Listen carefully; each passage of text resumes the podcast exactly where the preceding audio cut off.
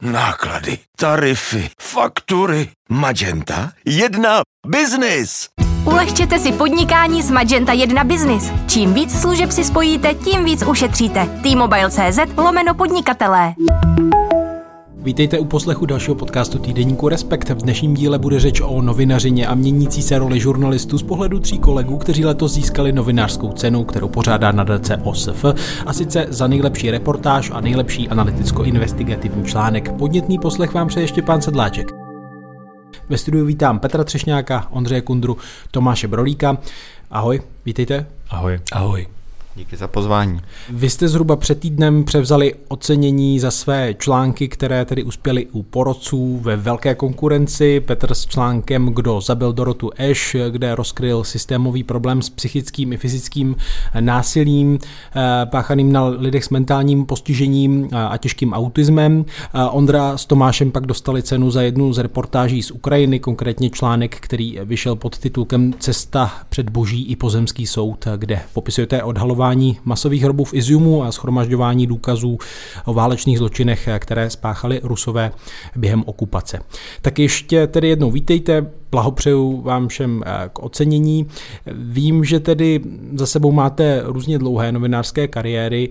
Mě by ale na úvod zajímalo, co vás po těch letech a různých fázích, kterým jste si prošli na novinářské práci, nejvíc baví, která fáze vám stále dodává nejvíc energie, dává vám největší smysl, i když se třeba na ní zrovna nemusíte těšit. Tome? Nejvíc mě asi baví ta možnost dostat se na místa, kam se prostě normální eh, smrtelník nedostane. Než bychom nebyli normální smrtelníci, ale ty možnosti jsou samozřejmě větší. A vidíte svět, s nás vidíte svět, než když novinář nejste. Tak to na tom asi to nejzajímavější, což pořád platí. A není to žádná cestovní kancelář, jo? Je to No, to není samozřejmě. Ne, není to cestovní kancelář, je to, eh, je to samozřejmě tvrdá, zodpovědná práce, což nic zmíní na tom, že může být zábavná, zajímavá. Petře, jak to máš ty? Tak mě to tak nějaký po těch letech asi baví celý. Samozřejmě teďka vzhledem k mojí specifické situaci eh, píšu jenom hodně o věcech, kterým se zároveň věnuju ve své nevládní organizaci, která se snaží těm lidem nějak zajistit lepší podporu, o, o kterých si mluvil. Takže možná víc než dřív v tuhle tu dobu docenuji nějakou možnost eh, ty věci měnit skrze, skrze mediální výstupy. Dřív to bylo víc jako o psaní a o nějaký dobrodružství té práce jako takový a teďka ten společenský dopad je pro mě asi podstatnou částí toho. Ondro, co je ta nejzábavnější, případně nejsmysluplnější fáze novinařiny pro tebe? Mě na tom baví, že mě někdo platí za to, že zkouším hledat nějakou verzi pravdy. A pak mě na tom baví, že můžu mluvit, což je jako jiná verze té Tomášovy odpovědi, že můžu mluvit s lidma, eh, se kterými by bylo třeba jako obtížný mluvit, protože by neměli důvod se se mnou bavit a neměli by důvod si se mnou povídat a že ta směsice těch lidí je hodně jako pestrá, takže to může být třeba estonská premiérka jeden den, druhý den to může být někdo v hospodě, třetí den to může být eh, nějaký zloděj, čtvrtý den to může být eh, někdo na ukrajinském bojišti. A tohle to je vlastně i jako zajímavý pro mě osobně, protože mi to aspoň trochu rozšiřuje jako víc obzory, protože prostě můžu mluvit s lidma, kteří přemýšlejí o věcech, o kterých já bych normálně asi nepřemýšlel. Petr už to tady trochu zmínil. Jak řešíte ten následný dopad těch vašich textů, případně druhý život eh, těch reportáží, co se s nimi pak děje, děje dál? Tak eh, asi začnu u Petra. My jsme i o tom mluvili v podcastu, o té tvé reportáži, která vyšla eh, v listopadu loňského roku. Od té doby se kolem toho dost dělo, to konec konců zmiňuje i ta eh, porota, že to třeba vládní představitelé zmiňovali, uznali ten problém systémového eh, týrání v ústavní eh, péči, tak jak to tedy na tom příkladu tohoto textu je? Je to potom následná další péče o to téma, nebo to víc házíš něco z toho za hlavu? Já jsem asi v takový jako trochu pozoruhodný dvojroli, v který bych radši nebyl. že bych radši zůstal novinářem a byl bych rád, kdyby se eh, vylepšování sociálního systému věnovali eh, odborníci na sociální systém. Eh, nicméně vzhledem k tomu mýmu osobnímu příběhu a takovému jako velkému zanedbání, jak porozumění tak praktického fungování toho systému mi nezbylo nic jiného. Čili ten dopad je určitě něco, s čím počítám víc teďka, pokud dělám článek, jako byl ten o Dorotě Šandorové, což se nebude opakovat asi úplně často, ale jsem rád, že ten dopad v tomto případě byl poměrně velký, protože vznikla nějaká iniciativa na úrovni úřadu vlády, která by eh, chtěla eh, to téma jako nějak líp nastavit, vytvořit nějakou strategii do budoucna, takže z toho mám velkou radost. Samozřejmě to vedlo přes, eh, nebo se to stalo díky odhalení těch tragédií, což by bylo lepší, pokud by to celé fungovalo lépe a jinou cestou. Do budoucna budu asi hodně přemýšlet, jak vlastně ty role nějak funkčně kloubit. Já se v tom snažím být otevřený, ať už se pohybuju na té nebo na té straně. A mm, určitě bych rád jako ty novinářské dovednosti využíval pro to, aby se ty věci posouvaly a u toho nějak se zachovával eh, jistou, jistou nestranost, pokud je to vůbec možný v pohledu na ty témata a nějakou snahu jako dívat se na ně ze všech stran a dokola, což v čem je ta žurnalistika jedinečná. A je to obtížný, protože jsem teď tak trochu jako aktér toho, toho celého, takže je to takový balancování na tenký hraně pro mě. K tomu asi doplním, že ty vedle spolupráce s Respektem tedy eh, si založil a vedeš organizaci eh, Dětí úplníků spolu se ženou, kde tedy združujete eh, rodiny s dětmi s těžkým autismem a mm, jakým pomáháte a věnujete se tomu tématu z různých stran. Ale tak znamená to, že potom třeba k aktérům toho článku se ještě nějak potom vracíš, že to prostě není uzavřené? No já část, část těch lidí dlouhodobě znám, část těch zdrojů, kte, kteří se odvážili jako vynést nějaký informace o nepravostech uvnitř těch zařízení, tak jsem jako dlouhodobě do teďka v kontaktu jsem se nějakým způsobem pokoušel jako starat o jejich bezpečí, protože samozřejmě tam nastal mnoho na čarodějnice v některých případech a tak, takže je, je, to vlastně, a v tom je to asi jiný než texty, který jsem psal ty předchozí roky, že je to prostě terén, v kterém se teďka pohybuju jako jeden z jeho aktérů, což samozřejmě z hlediska etiky žurnalistiky je problematické, já to jako řeším nějakou co možná největší otevřeností eh, v těch, v těch věcech, ale eh, jo, je, je, je, to, je to úplně něco jiného, než když jsem psal o já nevím čem, o štěstí nebo o tichu nebo o duševním zdraví jako takovým. Takže ta, ta, ta role je fakt teďka taková hodně specifická. Něčím mi to umožňuje mnohem větší vhled eh, do té oblasti, než když na to člověk má dva týdny, nebo i když ji sleduje dlouhodobě jako novinář, tak eh, ale samozřejmě vysoká míra detailu je někdy jako přítěží v tom to popsat nějak jako stručně, jednoduše, aby to bavilo lidi venku. No. Tak je to taková specifická situace trochu. No možná tu roli ještě později využijeme, abychom si posvítili na tu novinařinu z jiného úhlu. Tomáši, mě by zajímalo, jak je to v případě těch reportáží z Ukrajiny, kdy tedy vyjedete daleko popsat eh, nějaké příběhy, které asi si můžeme na rovinu říct, eh, ta míra zájmu o Ukrajinu v české společnosti na počet lidí má trošku sestupnou tendenci, když to srovnáme s tím začátkem další další fáze ruské agrese na Ukrajině, tak jak je to s dopadem těch textů, s případně dosledováváním těch příběhů s odstupem času. Jo, tak v tomhle případě to asi trochu jiný případ než, než Petrův a myslím, že nějakým jako klesajícím eh, klesajícím zájmem asi není úplně dobrý se trápit, protože samozřejmě je trochu bláhový někam jet a napsat reportáž o válce a myslet si, že že na základě vašeho článku válka skončí, nebo že si tisíci lidí řeknou, a začnu něco dělat, prostě sbírat sbírky. Uh, takže tam mě osobně asi bohatě stačí to, že ně, někam jedeme, něco vidíme a přineseme o tom zprávu, o tom, uh, že něco je. A, a v případě, že to jako nějaký zdařilejší články, což se nám čas od času podaří, tak třeba je zajímavý i tím, uh, že nejenom, že tomu čtenáři nějak jako plasticky popíše, co se děje, ale třeba jsou tam naznačená nějaká dilemata lidská, která přichází jenom v situacích, kterým my naštěstí tady v Česku nemusíme čelit, zatím třeba. Uh, takže když přemýšlím o smyslu té naší práce, tak vlastně s tím jsem spokojený. Myslím, že nebylo by asi správné, nebo správný, možná klidně jo, ale není nutný a je trochu marný jakoby důmat, nebo zkoušet změřit zpětně, jakoby jestli, co se změnilo ve společnosti jedním článkem to bylo bláhový. Eh, a myslím, že tohle stačí a že vlastně pro, eh, pro novináře asi jenom to vědomí, že ta práce je dobře odvedená, tak v tomhle případě je dostatečná. A co Ondřej Kundra, pocituje občas frustraci z toho, že třeba o něčem píše a je to jenom plácnutí do vody, nebo naopak, že se někdy věci pohnou? Já nevím, jestli frustraci a poměrně často vzhledem k jistý svý emotivnosti pocituju různý jako rozhoštění, naštvání což se pak projevuje různýma mýma jako boucháníma, pěstičkama do stolu a je to trochu srandovní. Ale že se něco jako nezmění jako napsáním článku, z toho jako frustraci nemám. Myslím si, že to ani není jako moje role respektive eh, takhle k tomu nepřistupuju a netrápím se tím. Snažím se napsat co nejlepší článek, dát ho k dispozici čtenářům a čtenářkám a, a je to pak čistě jako na nich, eh, aby si případně nějakou jako změnu zjednali, vynutili, začali o ní smlouvat eh, třeba s politikama, že se to často neděje, to se neděje, ale z toho jako na mě fakt jako hodně dlouho už nepadá nějaká jako deprese protože zároveň jako tu a tam se něco změní po napsání nějakého článku, nebo některý lidi, kteří jsou temní, začnou mít uh, problémy, protože třeba začne vyšetřovat policie, nebo je začnou popotahovat úřady, uh, protože prostě udělali něco, co dělat neměli a my jsme to napsali, tak to, když se uh, jako tu a tam stane, tak tohle to mi jako bohatě stačí a vydrží mi to poměrně jako na dlouho nějaká v vozovkách pozitivní energie z toho. No jistou satisfakci asi přinášejí i ty novinářské ceny. Vy všichni, jak tu jste, tak dohromady máte celou řadu cen, jsou tady křepelky, perutkové, opravdu ta nejvyšší ocenění, které novináři v Česku můžou získat, ale mě by zajímalo, Znamenají vůbec tedy něco, nebo co pro vás znamenají, co vypovídají o, o, o té práci? Jak se na ně díváte?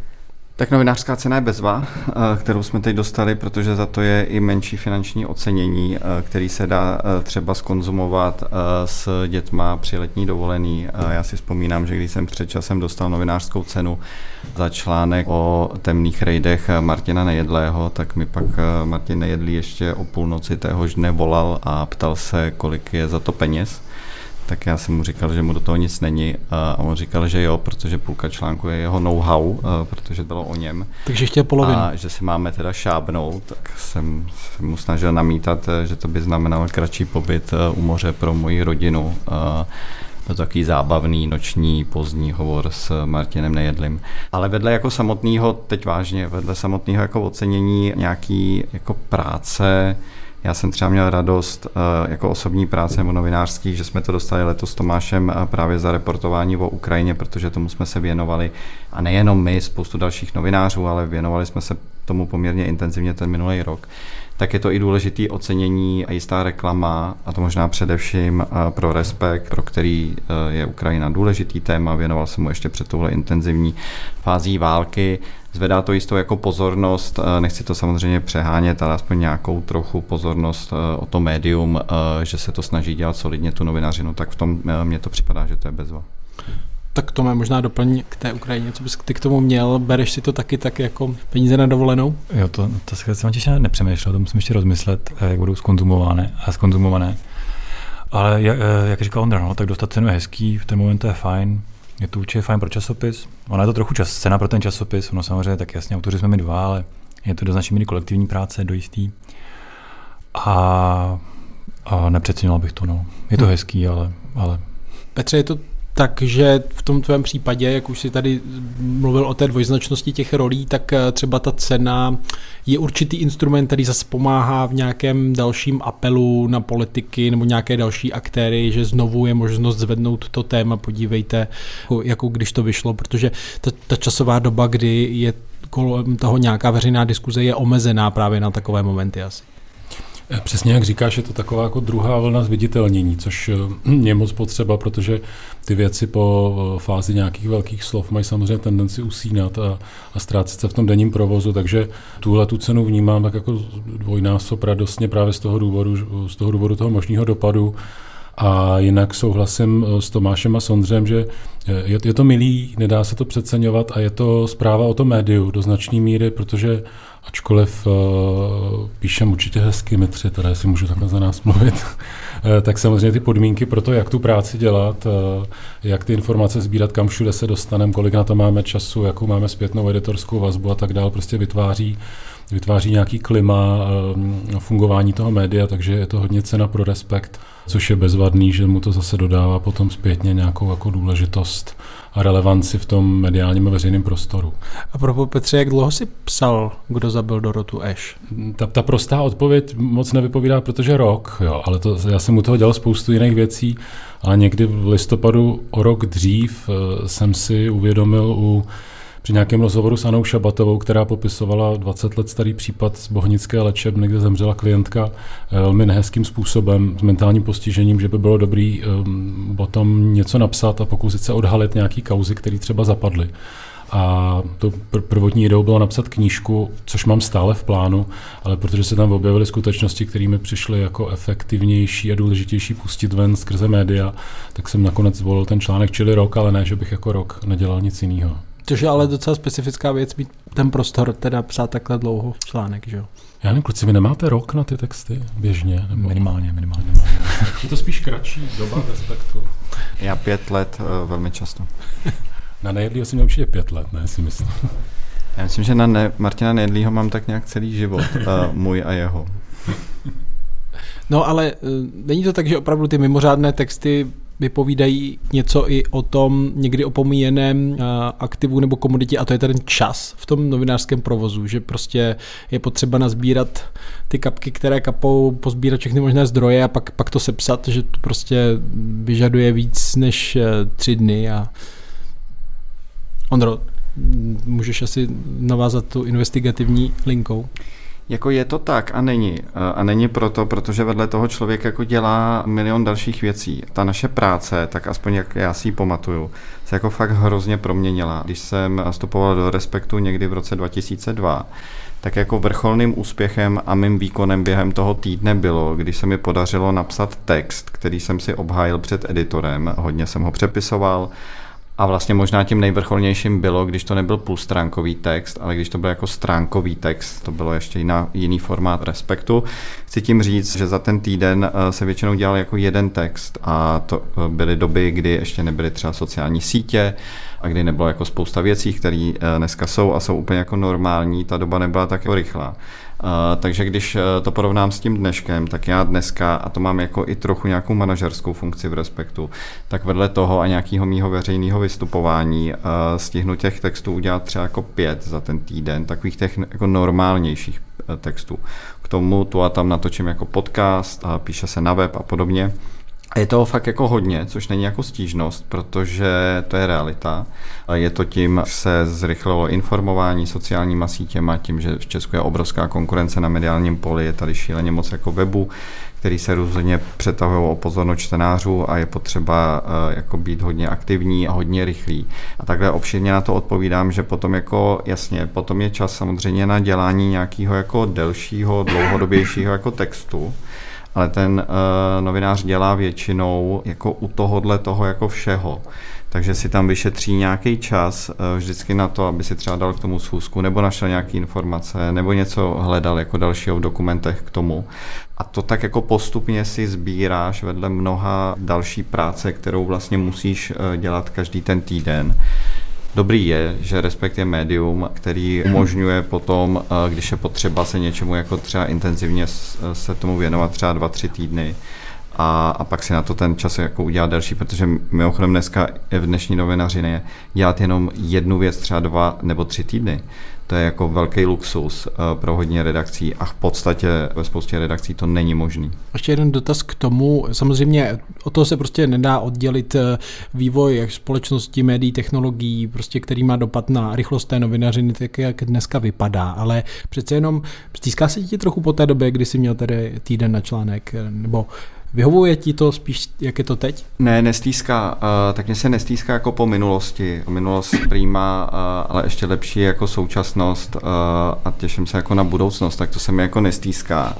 Ale je to jiný prostě. A, a zábavný je, že si vůbec nedokážu představit, jak to bude vypadat třeba za pět nebo za deset let a určitě to bude vypadat ještě o hodně jinak, než, než by mě teď vlastně jako napadlo, že to může ta naše práce vypadat. Ano, je, někdy by bylo fajn na některé věci eh, mít víc času. Někdy by bylo fajn, ale to je jako obecně problém českých médií, kdyby vedení mediálních domů, šéf-redaktoři a netýká se to naštěstí respektu, víc investovali třeba do investigativních novinářů, posílali svoje kolegy a kolegyně na zahraniční reportáže. Na tom se hrozně šetří, protože to trvá jako delší dobu, ten výsledek je jako nejasný, u investigativních textů je nejasný, jestli se podaří vlastně jako udělat. A tím, jak je ta doba hrozně rychlá, tak se taky více v médiích dělá jako chyb a, a více píše o věcech, které vlastně nejsou třeba tolik podstatný, protože každý chce něčím jako hrozně zaujmout. To je určitě jako jistý negativum, ale pozitivní věc je na tom, že zase lidi mají jako obrovský výběr dneska informací a přístupu k informacím a, a o to víc si daný médium, v našem případě Respekt musí lámat hlavu s tím, co vlastně každý týden psát, aby vás, vás, kteří to posloucháte, jsme přesvědčili, že má znovu cenu si to koupit a že se díky tomu třeba něco dozvíte, nebo vás to zaujme, nebo se pobavíte. Tak tom si myslím, že dneska jsou ty výzvy pro novináře daleko jako větší a ta nejistota je taky daleko větší. Tomáši, ty jsi do Respektu nastupoval, jestli se nepletu, v roce 2012, takže o něco později. Tak jak ty to reflektuješ, ten prostor na na témata, které chceš pracovat? No, to je docela těžká otázka. Já mám pocit, že se teda mnoho nezměnilo, ale to je samozřejmě mílka. To je, to je jasný. To je nějaká kumulativní chyba moje. To asi není pravda, ono se to asi změnilo, jako to mluví Ondra. Akorát teď nejsem jako schopný to zpětně zrekonstruovat. Eh, a co se týče času, tak to mě vlastně někdy jako netrápilo, že bych na něco neměl dost času. Vlastně největší potíž je to lámání si, co, co udělat, eh, kam jet, jako o čem psát. Kdy se tohle podaří, tak už správně ten čas se nám respektu nějak podaří vyrobit nebo vyčlenit nebo prostě ho nějak získat. Jasně, třeba to není úplně jako nejkomfortnější, ale nějak, nějak to jde. Uh, takže, a ty neřeknu žádnou uh, strašně bojnou věc, ale na, na té práci je jako nejsložitější ta, ta kreativní část předtím, nebo ne nejsložitější, ale jedna z nejsložitějších. Jak, jak to popisoval Ondra, no, vymyslet, uh, vymyslet, o čem přesně psát a proč o tom psát a jak o tom psát aby to, aby to dávalo nějaký smysl čtenářům. Ale mám pocit, že kdykoliv se tím, tímhle procesem nějak úspěšně prošlo, tak pak už uh, nějak jako hrozitánský, uh, hrozitánský časový stres se nezažívá. Ale to je tím, uh, to, ten, tím typem práce, který tady dělám. Že nedělám investigativu, nedělám přesně jako dlouhodobý pátrací projekty, nutně jako tu investigativu toho typu, kdy chodí za politikem a, a, a zkoumáte, co provedl, ale prostě píšu hlavně reportáže zahraniční a zahraniční cesty. A když už reportáž domácí, tak je to zpravidla uh, o přírodě nebo o životním prostředí, tak tam to úplně neuteče. Takže a to je, takže, no, takže tak to je a to hlavně daný tím, jakou práci dělám, takže kolegové, kteří se něčemu jinému, tak samozřejmě to mají s časem a, a nápady a prostorem jinak. Hmm, je to asi těžké, když sleduješ prostě dění, já nevím, v Polsku nebo Maďarsku, tak prostě vybrat něco, co za to stojí z pohledu důležitosti, ale i z pohledu toho českého čtenáře, aby mu to dávalo jako smysl, aby vůbec... Je to tak, no, nějak najít něco, co je vlastně... Uh, ono málo se v těch zemích děje něco, co prostě otřese kontinentem, i když to tak nejdřív vypadá, ale potom se ukáže, že ono vlastně kontinent stále dál stojí a dál běží bez na to, kdo vyhrál volby Maďarsku.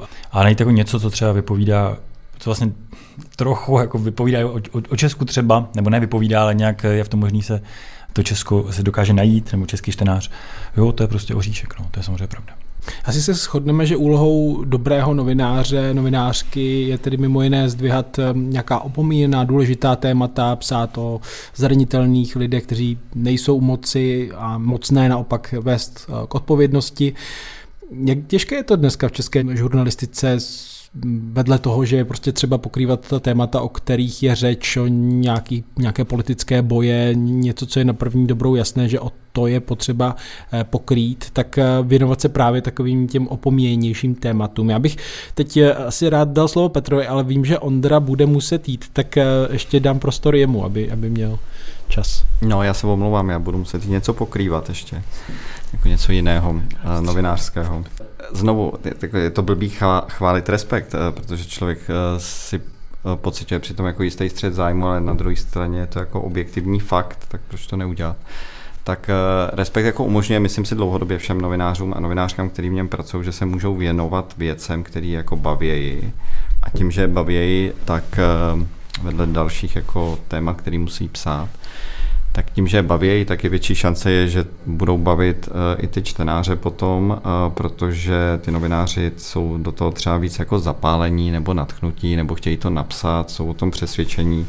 A myslím si, že to je pak z těch článků jako cítit. Ale znovu myslím si, že si jako daleko víc než kdy předtím, to, co to jako pamatuju, to Petr eh, může taky popisovat, eh, protože se na tom dlouho podílel, jako lámeme dneska hlavu, eh, co dá třeba jako na obálku aby jsme ty lidi na tom stánku jako přesvědčili, protože máme na to třeba jenom několik vteřin, aby jsme je zaujali v záplavě mnoha jiných jako titulů, fotek, obrázků, karikatur, které tam jsou. A když je nezaujme dobře naformulovaný hlavní titulek, případně ta karikatura, která je v našem případě od Pavla Reisenauera, skvělého kreslíře, tak pak jako propadneme, už se nás nekoupějí a když se nás nekoupí jako, jako jistý počet čtenářů, který není zas tak jako obrovský v té celkové sumě, tak už je to pak vidět eh, jako každý týden na výsledku toho časopisu.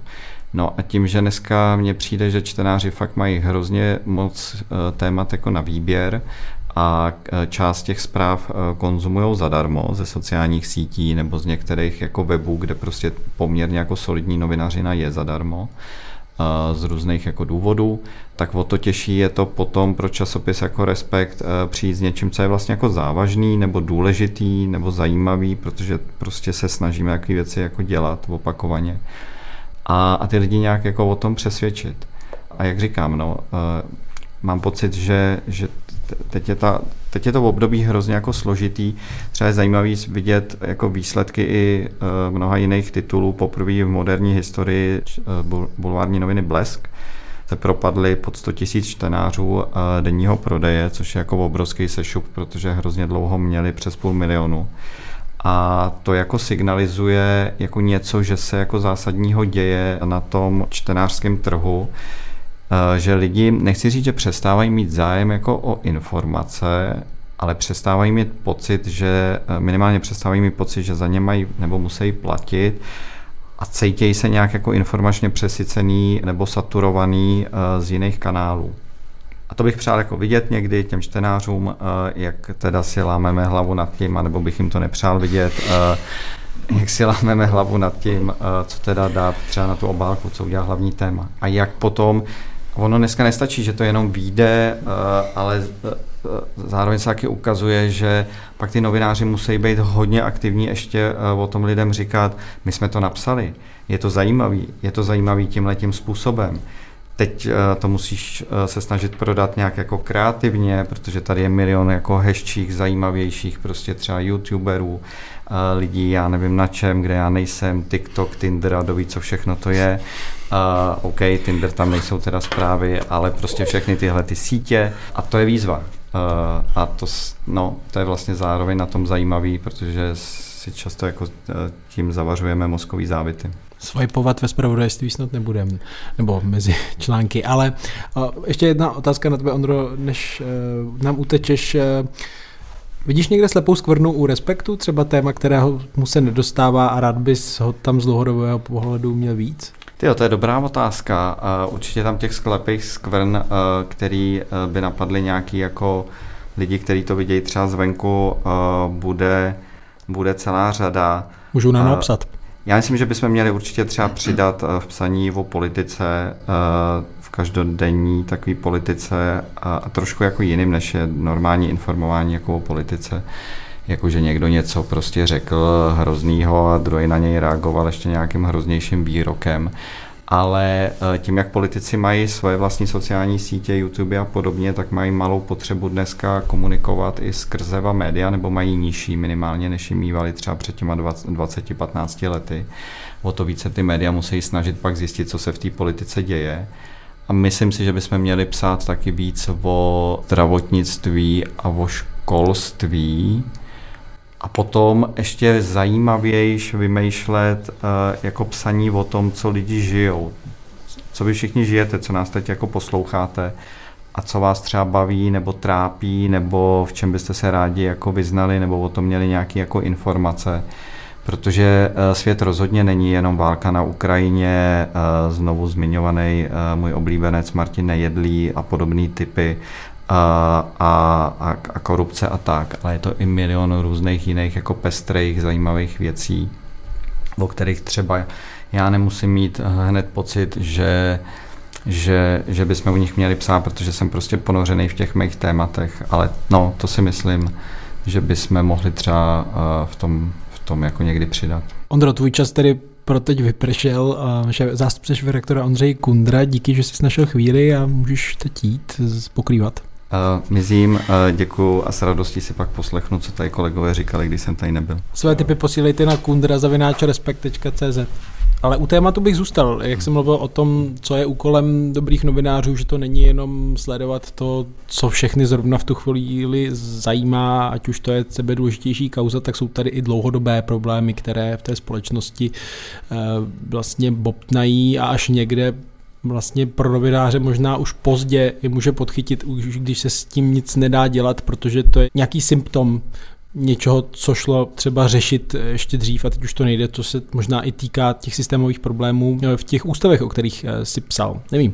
Tak eh, co ti chybí, nejenom v respektu, ale v české novinařině z pohledu těchto těžších třeba sociálních témat. Když se na to koukáš právě i z té roli člověka, který najednou trochu vystoupil z novinařiny a vidí, o čem píší jeho kolegové, bývalí kolegové, kolegyně. Ty si předtím vlastně zmiňoval to téma těch jako marginalizovaných skupin nebo marginalizovaných témat a e, začnu trošku jako oklikou, že nedávno jsem si v nějakém rozhovoru s Patrikem Bangou, který dostal magnézi literu za tu autobiografickou prozu z 90. let, On někde zmiňoval, že tehdy se dělo spousta rasových zločinů, a, ale nikoho to moc nezajímalo. Chválil Jindru Šídla, tuším Marka Volnera, že to jako cíleně pokrývali což mě udělalo radost, protože Respekt byl jedním z médií, které o tom psali hodně. To, co mě teďka dochází z mojí dnešní zkušeností, že ta marginalizovanost nevzniká náhodou a vzniká prostě tím, že tu mainstreamovou společnost to v danou chvíli nezajímá. A nebo jí to nezajímá uchopené v nějakém narrativu, který jako kdyby čekal na svoje objevení. Jo. Takže eh, já teďka jako neumím říct, eh, jako, jako že by byly vysloveně nějaký kusy skutečnosti, o kterých se nepíše vůbec, ale určitě je před náma nějaká práce, jak o určitých tématech psát. A specificky v tom tématu zdravotního postižení, eh, který mělo někdy v nultých letech kdy začínala transformace velkých ústavů, která se potom jako nedotahla takovou docela významnou publicitu i v Respektu. Pamatuju si na článek Mis ústavu a naše dvě bývalé kolegyně, které to velmi pokrývaly, tak se jakoby zrodila e, nějaká představa, která se drala do mainstreamu, že lidi, kteří jsou znevýhodněni vrozeným nebo získaným postižením, by měli žít jakž takž normální život. A ta byla na chvíli vidět a pak se trošku ztratila, protože se pár ústavů transformovalo a zbytek tak nějak jako fungoval. To téma se nedostalo úplně do mainstreamu. A já s tím, co vím třeba o, o tom, jak fungují jako sebeobhájcovské skupiny e, v zahraničí a tak, tak si myslím, že to, co nás čeká, čeká, je jako kdyby naplno nějak přijmout, a to jak na úrovni rozumu, tak takového emočního prožívání ten fakt, že lidi, ať už s fyzickým nebo mentálním postižením, by měli mít nárok na skutečně stejný život, jako jsou lidi zdraví a to není možné ve velkých institucích. A teprve, až se tohle stane jako kdyby nějakou takovou jako eticko-emoční normou, v čemž mají podle mě média jako velkou ještě úlohu před sebou, tak se to může skutečně změnit, protože ta marginalizovanost začne být něčím, co není jako nadále přijatelný. Jo. Tak, takže já tím, že se hodně pohybuju mezi lidma s postižením, tím, že se hodně zajímám o zahraniční zdroje, tak vnímám, že tohleto téma jako vyžaduje nějaký posun a zesílení dojmu nepřijatelnosti toho současného stavu. To je nějaký koncept dojem nepřijatelnosti, s kterým hodně pracuju eh, v poslední době a který se mi možná poved u, u té skupiny lidí s eh, náročným chováním nějak jako potrhnout tím textem, ale eh, tohle je asi něco, v čem se musíme posunout a on to vždycky musí někdo jak jako kdyby odpracovat, jako včetně těch novinářů, nejde to nikdy samo, no, tak to, tohle bych možná zmínil. Tomáši, vidíš ty nějaký takový dluh, ať už třeba z pohledu těch témat, o kterých píšeš ty, jako je životní prostředí, třeba o nevím, ohrožení demokracie v té střední Evropě nebo válka? Nevím, jestli to je vyloženě dluh, ale je to něco, co je trochu podobný tomu, co říká Petr, a není to tak jako e, zaostřený. Ale myslím, že jistou jako slepou skvrnou je taková, je téma nějaký jako citlivosti a kultivovanosti toho, jak žijeme a jak spolu žijeme. Jo? To jsou taky věci jako, jak se rodíme a jak umíráme, jak se vzděláváme, jak, eh, no takovýhle tak by tady ty jako fakt bazál, nebo jak se léčíme, neléčíme, takové fakt bazální věci, které nejsou přesně, jako že někdo má těžký postižení a ten problém je poměrně jako jasně definovatelný. A tohle jsou věci, které víceméně zažíváme všichni. A, a tam je taková trochu past toho Česka, nebo ne Česka, jakože, Čes, jakože to je Česko, ale past eh, země, která je na úrovni jako jistý vyspělosti technologické jako naše, že ona jako funguje nějak a ono, ten takzvaný systém vám spoustu věcí jako udělá a ve spoustu věcí vám pomůže a spoustu věcí vás nějak provede, ale a trochu vás jako tahne za ruku a vy narážíte do různých jako rohů a zakopáte o kameny a vlastně na konci jste sice zdravý, ale jste takový, no jste si zdravý a, a jste takový odlučený. Je také jako trochu, trochu, trochu, trochu jako jistá hrubost a, a taková, takový ten přístup, že že ho prostě lítala tříska, no, ale v tom je to dobrý. Takže on to má samozřejmě svoje výhody, je to jako efektivní, ale myslím, že je to jako jistý, je to něco, co se co, co, o čem by se mělo psát, by se jako mělo, mělo pokrývat, no, o čem by se mělo psát víc a to nevyřeší prostě tři články nebo série jedno. To je fakt práce, přesně jak říká Petr, to je práce prostě na, na roky. A je to hrozně zajímavý. Ten to, co jsem byl takový vyčítavý, ale on to tak není. Ono to je prostě jako nějak, nějaký hledání toho, jak dělat věci jako stejně dobře a líp. Tak to mi přijde, že je zajímavý a že je důležitý. A vlastně jsou to jako takzvané společenská témata. Hm. No tam možná někdy narážíme na takovou past nebo problém toho, že všichni jsme v tom jednom akvárku, které je do nějaké míry, ta voda je nějak zakalená, vidíme to všichni stejně, jsme v nějaké pasti jo, jazyka, normální, kterým nazýváme ty věci a, a tak, tak co, co vám třeba pomáhá z tohohle toho vystoupit? Je to nějaká vědecká studie nebo máte nějaký jiný recept, jak um, se na ty věci dívat jinak, aby vlastně jste mohli zaujmout takové stanovisko, že, že to, to, ten problém otevřete novým způsobem? vnímám třeba u tebe, Tome, že, ale u Petra taky, eh, že eh, to ve svých textech eh, děláte. Jo, to já bych zase právě vůbec neřekl, že jsem nějak jako jasno zřivej v tomhle, že jsem jako do jistý míry jako produkt svého okolí, který prostě ví, že nějaké věci se nějak dělají. A hrozně mu jako, je pro mě hrozně náročný vlastně si udělat ten krok vedle a podívat se na to zleva, nebo zprava, nebo ze zhora. A, a vlastně tu věc vidět jako v celku, takže což je prostě přirozený, tak to je taky důvod, proč věci jsou, jak jsou na světě. Uh, takže co mi pomáhá, no tak uh, já spíš vím, že to tak je, nebo, ale je, je pro mě složitý to jako přesně pomenovat a přesně najít tu věc a, a přesně ji popsat. Tak samozřejmě, když potom jedeš do zahraničí, tak, tak v takových banalitách, jako to, jak, jak, jak fungují děti prostě v tramvaji, jako, nebo jak se lidi dívají na děti, tam vidíte, že prostě rozdíl. Říkáš si, ty jo, ale ty lidi jsou úplně stejný jako my a přesto vlastně spousta věcí tam funguje úplně jinak. Jo, nebo eh, to vlastně ty věci ti asi ukáže život, kdy jako najednou se dostane nějaký situací, kdy nejenom o děti, ale jde přesně i o nemoci a, a, a zrození a, a nezrození. Takže to tak jako přichází samozřejmě časem a asi to stává si mm, mm leckomu. Petře? Já tak jako přemýšlím jenom o tom, že, ty, že samozřejmě občas se novinářům stane, že objeví skutečnost, která je jako nepoznaná těmi jejími aktéry, což můžou být neziskovky, vědci, odborníci, kým, jakože je, že je zcela nová. Ale většinou jako nějakým způsobem reagujeme reagujem na to, co se jako v tom terénu rodí a pak je to jako otázka, jak dlouho, dlouho to bude trvat. Že tady jsou jako úžasný příklady, to napadalo, když Tomáš zmiňoval, zmiňoval to narození a smrt, kde je ještě spousta práce před náma, ale oproti době před 20 lety, jak přirozený porod, tak přirozený umírání bylo někde jako hodně jinde. A třeba příběh paliativní medicíny, který byl do jistý míry o společenský poptávce, lidech v terénu, který to chtěli dělat, lékařích, sestrách, ale i o tom mediálním zájmu, že ta společenská změna, a tohle je taková jako velmi konkrétní, o to máš možná měl na mysli fakt takový ty jemný kulturní věci, jako že jsou eh, země, v kterých se člověk mnohem líp cítí kvůli maličkostem, ale že, že ty změny se jako vždycky rodí eh, a, v tom, a t, ty média v tom mají jako nezastupitelnou funkci, oni to jako nějak akcelerují tím, že to začne být vidět, to, co si třeba pár lidí eh, jako někde v tom terénu myslí.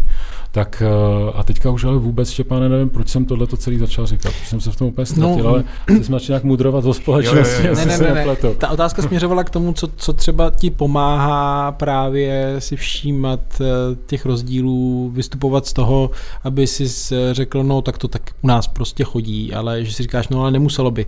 Třeba, já nevím, když vidím, jak to téma zvedají ve Velké Británii nebo ve Skandinávii, nevím, to je hmm. jeden, asi jedna z cest, vím, že si to zmiňoval v případě té ústavní péče třeba. Tam mě hodně pomohlo já kvůli té své rodinné situaci nemůžu moc cestovat, ale těch několik návštěv jako na západě mě hodně pomohla kontakt jako s lidma eh, ze západního prostředí, který jsem jezdí, který jsem zveme a čerba nějakých dokumentů. A jinak jako vím, že vlastně na lidi v takovém tom, jako v takových těch jemných věcech, jak jako dost často zafunguje jako prostě návštěva jiný kultury nebo jiného světa, kdy se nějaký detail, nevím, proč se mi teď hrozně objevuje v hlavě to, že jak někdo vyprávěl na poradě, jak eh, někde v Německu nebo kde prostě, když, eh, když nakupuješ Eh, tak ta prodavačka počká, až si to zbalíš v tom supermarketu do té tašky, než tam začne sypat to zboží toho, jako toho druhého. A to jsou takové jako kdyby drobný, až jako homeopatický impulzy, z kterých někdy vzejde nějaká myšlenka, jako o čem a jak by se dalo psát. O tomhle teda moc nevím, jak by se dalo psát, ale jako, jako, jako příklad, že určitě jako kontakt s jinou kulturou, kontakt se zdrojema prostě psanýma nebo jinýma, což je v dnešní době takový velmi snadný. A mě v těch mých tématech prostě hodně pomáhá to, že jsem uh, jako v někdy pro mě až příliš intenzivním kontaktu s lidma, kteří žijou opravdu jako hodně jiný život, než jsou ty obvyklí, že u toho těžkého postižení se člověk ocitne do značné míry v jiném vesmíru. A těch příběhů se ke mně dostává opravdu hodně, takže to je ta samotná perspektiva toho pohledu pohledu jako ze zdola člověku ukáže nějaké věci nevyhnutelně prostě odjinut. No.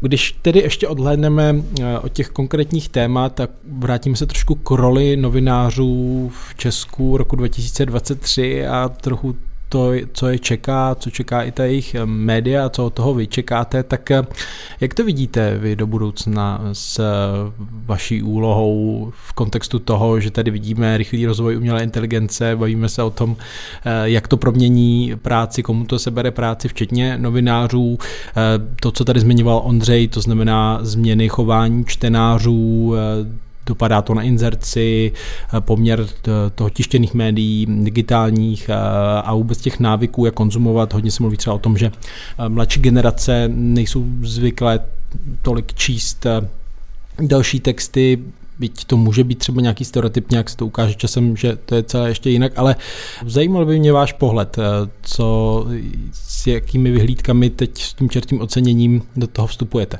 Tak já, já bych si rád dopsal to privilegium vůbec jako neprognostikovat budoucnost toho oboru, protože tam je tolik proměných, kterým nerozumím, že, že vůbec nevím, jako jaká média přežijou, jak, jaký bude jejich business model a tak dál.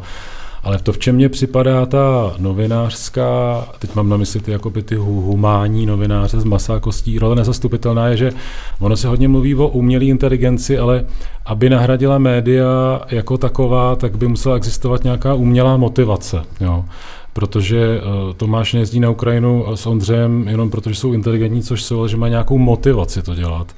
Což byl i příklad můj, uh, tak jako zřetelně v, při psaní toho textu, a ta motivace člověka dostane někam jakoby dál anebo hloubic do ty obvyklé souřadnice, kterými se dá načíst nějaký povrch a dostane toho k tomu, že porozumí nebo objeví něco, co je zatím. Jo. A, a v tom si myslím, že ta motivovanost novinářů jako objevovat svět a přinášet z něj něco, co je důležitý pro jeho, trochu pateticky řečeno, třeba jako proměnu k lepšímu, je nezastupitelná, protože to je skutečně jako kvalita člověka, který si z nějakého důvodu něco usmyslel a ač nejsem odborník na umělou inteligenci, tak mám pocit, že tadyhle ten faktor tam jako trochu, trochu chybí, že to je takový nějaký jako lidský rys.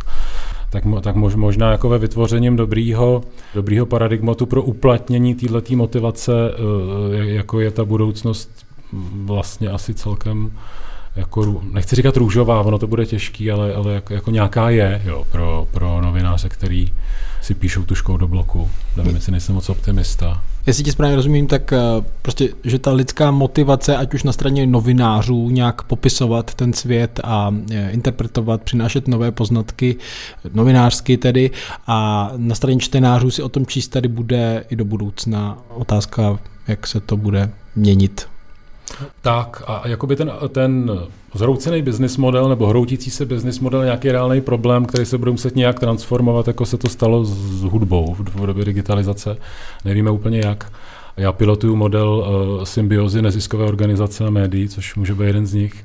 A, a dru, druhá věc je samozřejmě, že ten algoritmus, ten digitální algoritmus tu realitu objeví a popíše do nějaké vrstvy, ale jenom opravdu silný zápal jít dál, který si spojuju s tou novinářskou povahou, protože tak, jak znám své kolegy, tak jsou prostě většinou jako umanutý na něco, tak zdravě umanutý, tak to, to, to si myslím, že by, mě, že by se nějak mělo uplatnit, eh, ať už ten vývoj stran umělé inteligence nebo mediálního trhu půjde kudykoliv. No já tady si dovolím menší reklamu, ty si to slovo nezmínil, ale myslím, že to trošku na to navazuje, že jedna z klíčových vlastností i novinářů je tedy vedle té umanutosti určitá zvědavost, bez které to nejde a to ano. je téma respektu s pořadovým číslem 19, eh, které, eh, které tedy popisuje naše kolegyně eh, Silvie Loder.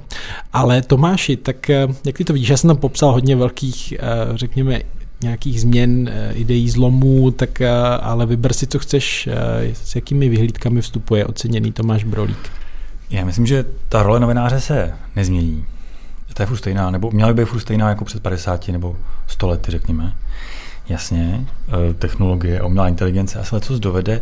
To, co říká Petr, je asi pravda, pokud za půl roku nezjistíme, že, že ten software má svoji motivaci a že ho něco hrozně zajímá, a je schopný vyrazit na 80 tisíc míst najednou. To samozřejmě můžeme za půl roku zjistit. A to se dá asi na program a ono před půl rokem asi bychom se bavili o tom, jak bude vypadat dnešní byť o tom asi ani z nás tří úplně přesně neví, co se tam děje, protože tam děje bez ještě něco jako daleko zajímavějšího, než si myslíme, tak bychom asi docela zírali. Ale tak předpokládáme, že to se nestane, že žádný jako civilizační zlom v tomhle ohledu nenastane. Takže ta role je pořád stejná, je to přesně tak, jak říká, jak říká Petr. Některé věci prostě to, co dnes nazýváme umělou inteligencí, nesvede. To druhý, jasně, uh, tak ekonomika je složitá věc, lidé si jinak chovají, jinak čtou, uh, ale upřímně řečeno, je to vlastně, jako je to drama teď, teď je to do jisté drama dneska pro nás, ale s nějakou jako větším odstupem to prostě je taková vlna, která nějaký něco se stane, je jako, teď to bez trochu cynické, ale může se stát, že prostě respekt zkrachuje. To se může stát například. A bude to škoda pro respekt, bude škoda pro nás, bude to, myslím, škoda i pro Česko. Ale že to je něco, jako najít způsob, jak se mají média uživit, je prostě úkol eh, vedení redakcí a, a, a manažerů. A i na to nějak přijdou. Možná to bude bolestný a možná přesně to se to neobjede bez ztrát, který budou jakoby, eh, který prostě budou citelný ale nějak se to stane. Skoro určitě. Není moc důvod, eh, když si pojďme zpátky do lidských dějin, že, že prostě to skončí. Jako, tak to asi neskončí. Bude to vypadat jinak, bude to fungovat. Takže hlediska čtenáře to je vlastně možná trochu taková, ne marginálie, ale něco, co... Takový obraz, jo, jakoby asociativně. A to prostě mm, umělá asociace, ale možná to taky bude existovat. Ale když jsem v 19 přišel do Respektu poprvé jakoby na nějaký takový stáže, tak tam byl jeden počítač a u něj bylo, jak se to jmenovalo, internet. Jo. A uměl s tím jenom Zbyněk Petráček a Honza Macháček. A já jsem mal tu takovou jako zvláštní bázeň, jak jsem pozoroval ty služebně starší prostě legendy, jak to jako ovládají nějak a jak, jak takový ten záchvěv toho, jestli toho budu taky jako mocen, jo, prostě něčeho takového. Což je srandovní dneska, ale ono jako vždycky ten nový dějný vítr jako přinese takový jakoby zavrávorání, ale ono si to pak nějak zase sedne, nebo to je asi možná, co to máš to, Přesně tak a uh, že bez pochyby uh, optikou dnešního dne to je, je, je, to prostě je to hrozný, jako to se dělá na mediálním trhu, je to pravda. Optikou uh, našich jako dětí. A to bude prostě něco, co možná na nějakých školách novinařiny se řekne, že s přístupem na, s nástrojem sociálních sítích a reklamního modelu byly nějaký problémy a pak, pak se to nějak našlo. Takže se vůbec o budoucnost téhle profese nebojím. Tak uvidíme, až budeme vzpomínat jednoho dne. Eh, dodává Tomáš Brolík, eh, který byl spolu s Petrem Třešňákem a Ondřejem Kundrou hostem podcastu Týdeníku Respekt. Díky za to, že jste si udělali čas a připomínám, že vaše oceněné eh, články najdou čtenáři na webu týdeníku Respekt.cz. Díky. Díky. Děkujeme za pozvání. A ještě upozorním, že tento podcast vzniká díky předplatitelům a předplatitelkám týdeníku Respekt. Naslyšenou se těší Štěpán Sedláček.